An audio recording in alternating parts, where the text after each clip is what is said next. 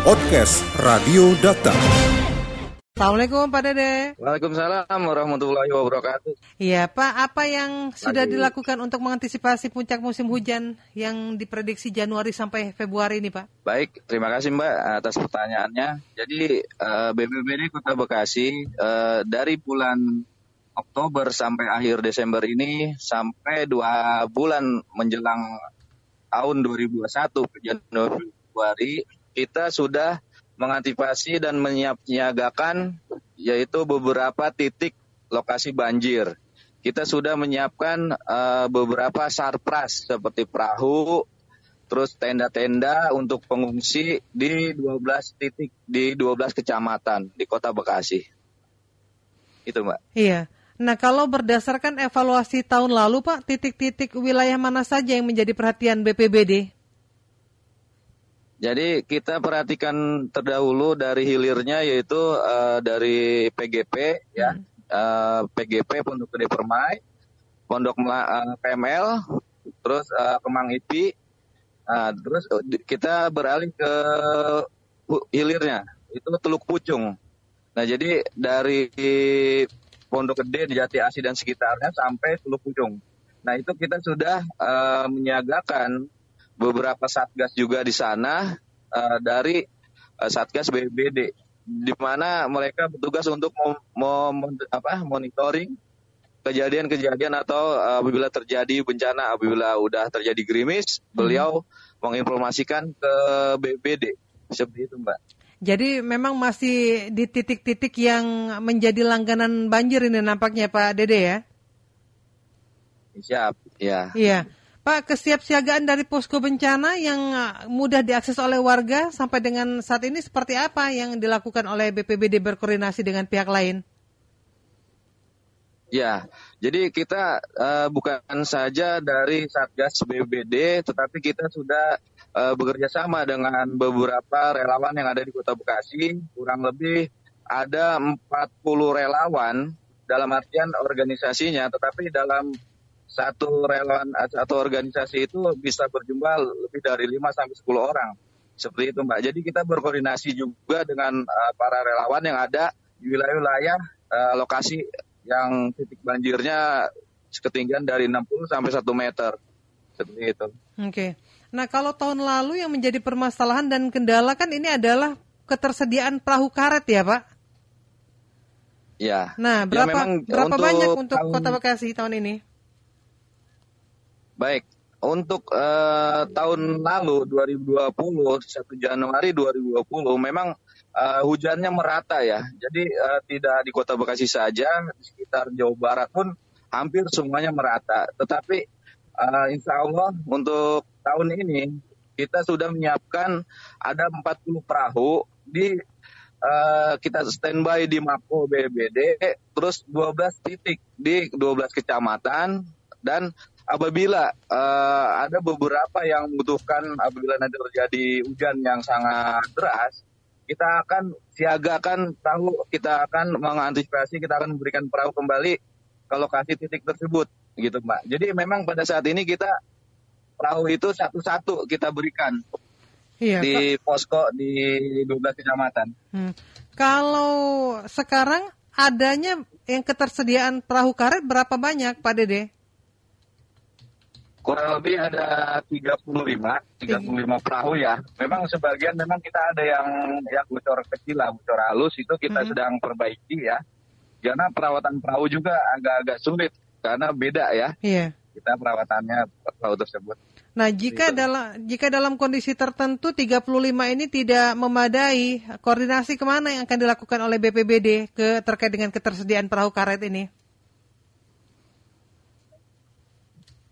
Baik, jadi uh, untuk berkoordinasi kita uh, apabila kita kekurangan perahu, memang ada beberapa relawan di Kota Bekasi yang memiliki perahu juga dan ada yang tidak memiliki perahu. Nah, untuk mengantisipasinya kita langsung kontak ke BNPB, kita minta bantuan, kita apa uh, minta bantuan perahu, nanti otomatis dari BNPB pun respon dengan baik hmm. untuk uh, membantu di Kota Bekasi. Seperti kejadian 1 Januari 2020. Itu dari BNPB ada sebagian perahu uh, di BBD seperti itu. Oke. Untuk peringatan dini yang dimiliki oleh Kota Bekasi atau BPBD sendiri seperti apa sih Pak dalam penanggulangan banjir ini?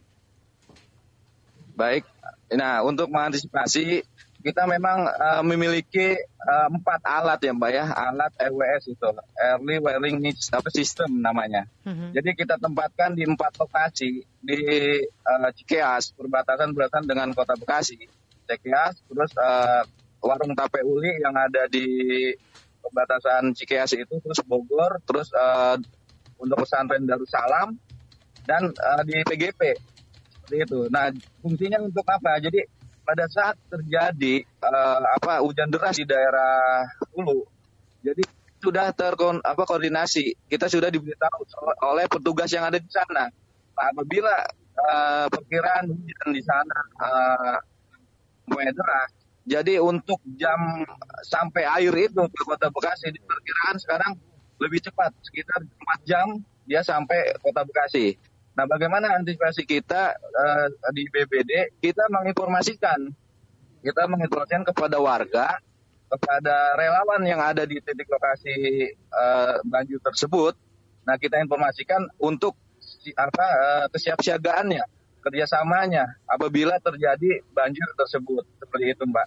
Iya, ada himbauan uh, kepada masyarakat khususnya mereka yang berada di titik-titik atau wilayah-wilayah yang sering terjadi banjir seperti tahun kemarin, Pak?